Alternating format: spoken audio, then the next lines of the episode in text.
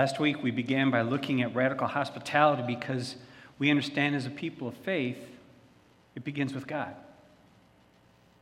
So God demonstrates what it means to be hospitable and reminds us that it is the mark of the kingdom of God. We had the text from Revelation, writing to a church, encouraging them, even when they didn't always pull it together. There's a sense that, behold, I stand at the door and knock. And if any of us are willing to open up that door, the grace and the presence of God is shared in hospitality and table. And as we reflect upon it, we understood not only is it kind of a personal call, but it's even more so written to a church like ours. To be reminded that God calls us to open up and be accessible to the grace of God to guide us.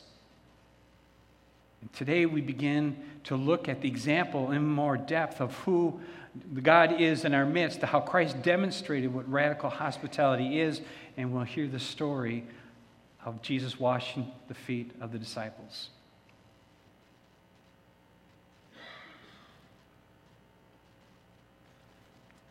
So, to, from today's text, from the Gospel of John, chapter 13. For I have set you an example, that you should also do as I have done to you. Very truly, I tell you, slaves are not greater than their master, nor are messengers greater than the one who sent them. If you know these things, you are blessed if you do them. The Word of God for the people of God. When we hear this story, it's a powerful, one. it's one of my favorites, but um, I think sometimes we, we can allow kind of the meaning of this foot washing to be kind of surface in some ways. And, and we might think that the symbolism might be a little shallow for what true hospitality is. This foot washing recorded in the Gospel of John is, a, is an, a symbolic for us, and a couple of layers are happening. One is the evidence of a God of grace and mercy has this kenosis or emptying to become a subject of servant and love and, and servitude to humanity. And in a way, it presets what's going to happen in Jesus' acceptance of the rejection of humanity on the cross. But we know that the cross does not have the last word. Hatred doesn't have the fast word, last word. Injustice doesn't have the last word. Death doesn't have the last word. The gospel reminds us that grace and mercy, resurrected hope, guides us to the future. So, Jesus, in washing the disciples' feet, demonstrates to us what it means to um, have a God who empties himself in care and compassion for the world. And that God knocks at the door of our lives, hoping we'll receive. But on another level, then we know that Jesus begins to speak to them of the symbolism, establishing what the nature of the kingdom of God is, is that you know what I have done to you, which is intriguing.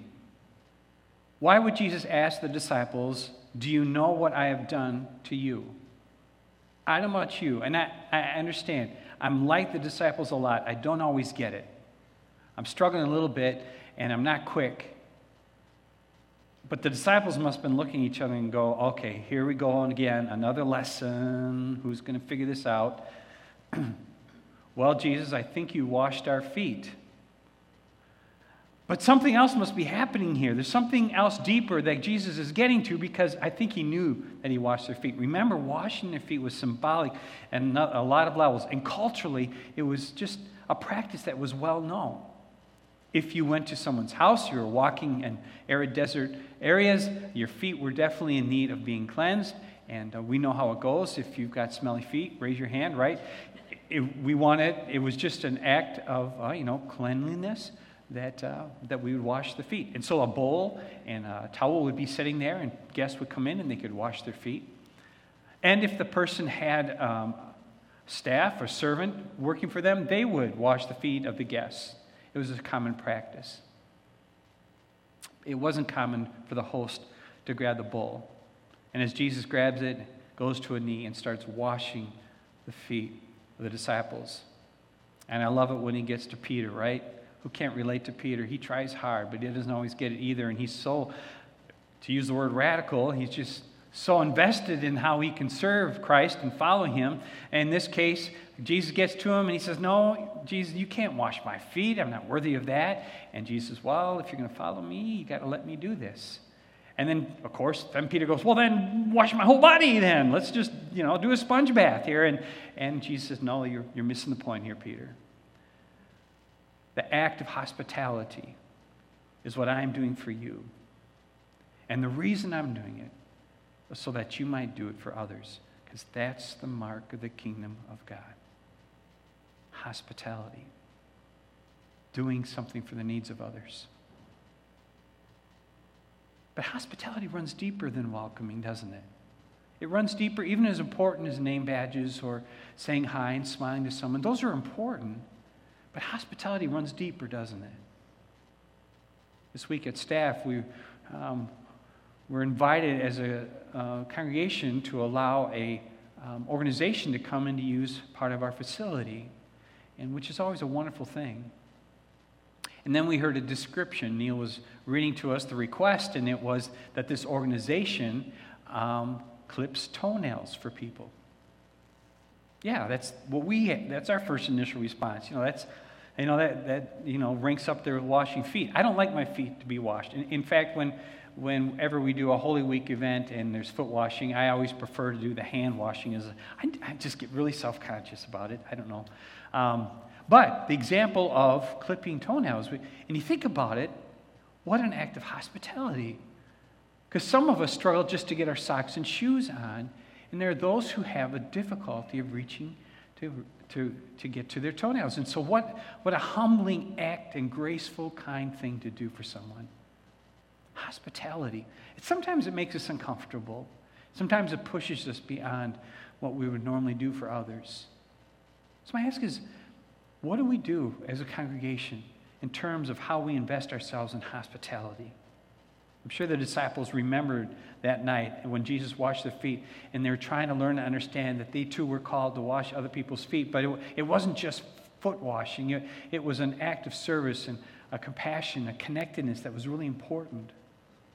It drew them into that. Jesus' act of hospitality becomes the trigger for what it means to be a people of faith. It's interesting that research has found that faith based hospitality has slowly been replaced by institutional hospitality. And that all began around the fourth century with the advent of state funded um, hostels and hospitals to care for people in need. Those are wonderful things. And institutions are important, but we know how it goes. Sometimes we organize institutions and then we feel so separated from what they're doing, we don't have a connection with it. Or we're totally dependent. We do the same with education, don't we? Our children, we send them to school, we expect them to educate them. But a good educator is going to remind you that is still a key role in the family is to help their child to grow in understanding how to study and be with them. It's no different in hospitality. We can't lose our sense. Research also shows that the churches had the greatest impact in communities were those who definitely committed to hospitality. And this was a hospitality that ran deeper than being welcoming, smiling, as long as you didn't sit in my pew, kind of thing.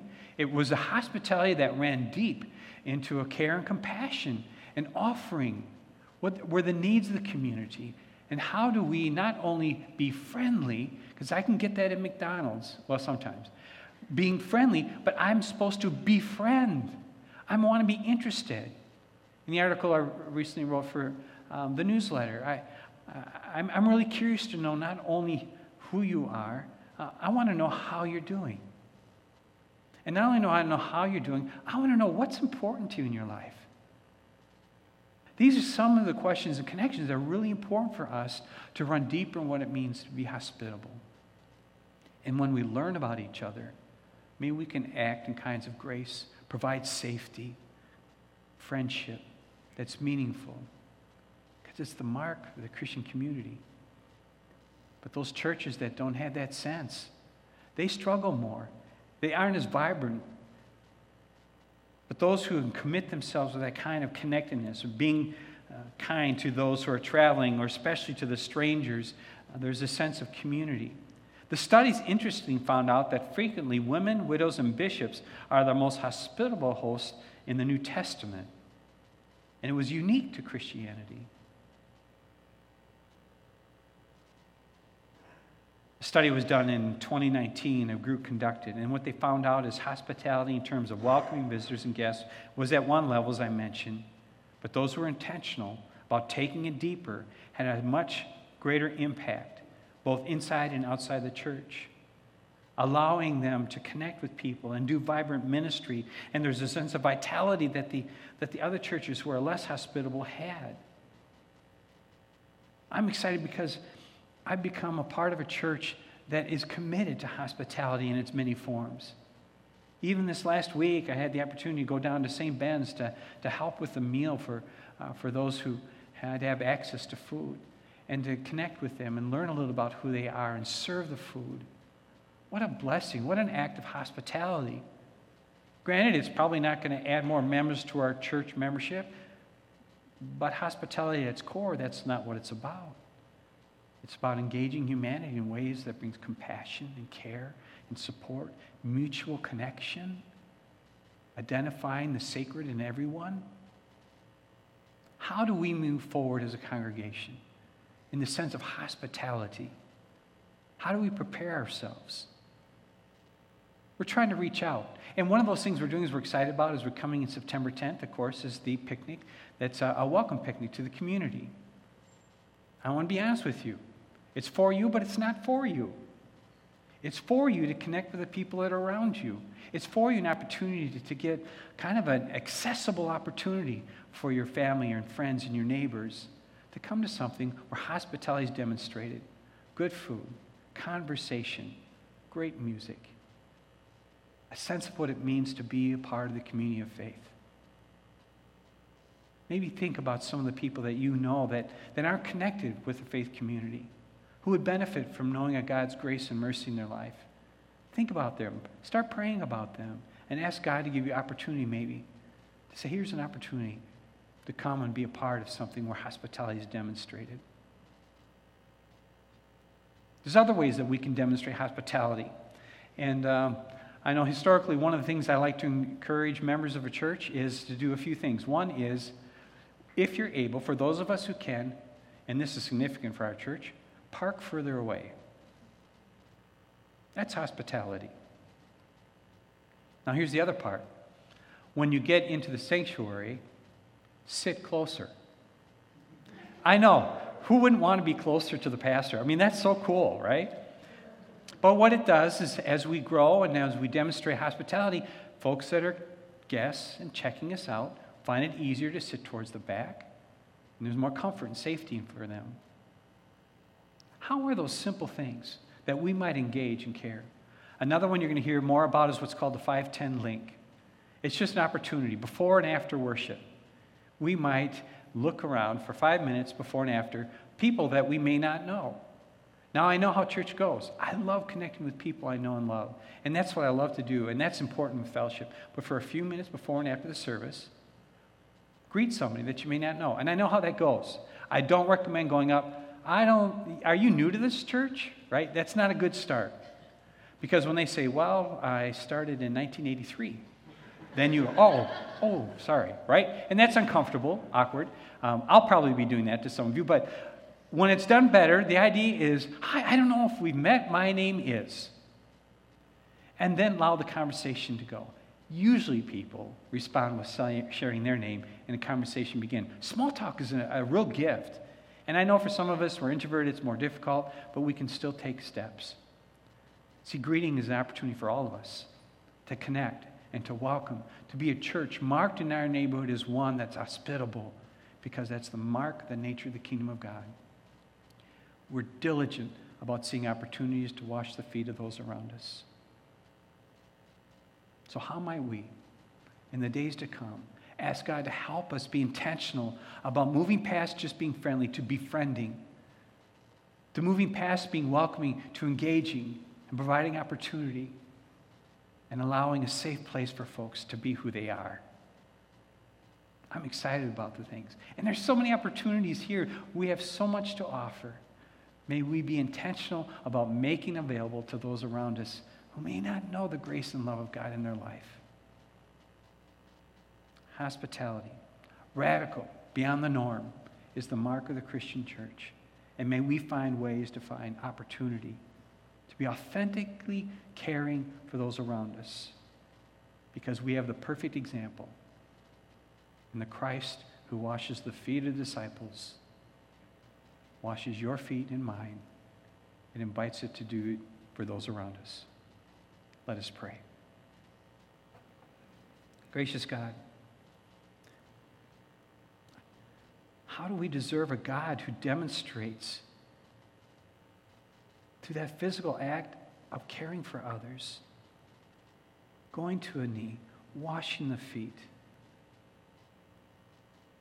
This self emptying God then calls us to be reflective of that love in the nature of who we are as the church.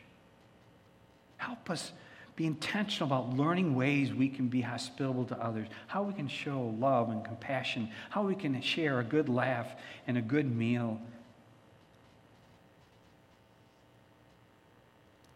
And to be a church that gathers to worship a God whose loving kindness strikes awe in our hearts every time. In the name of your love and grace, we pray these things. Amen.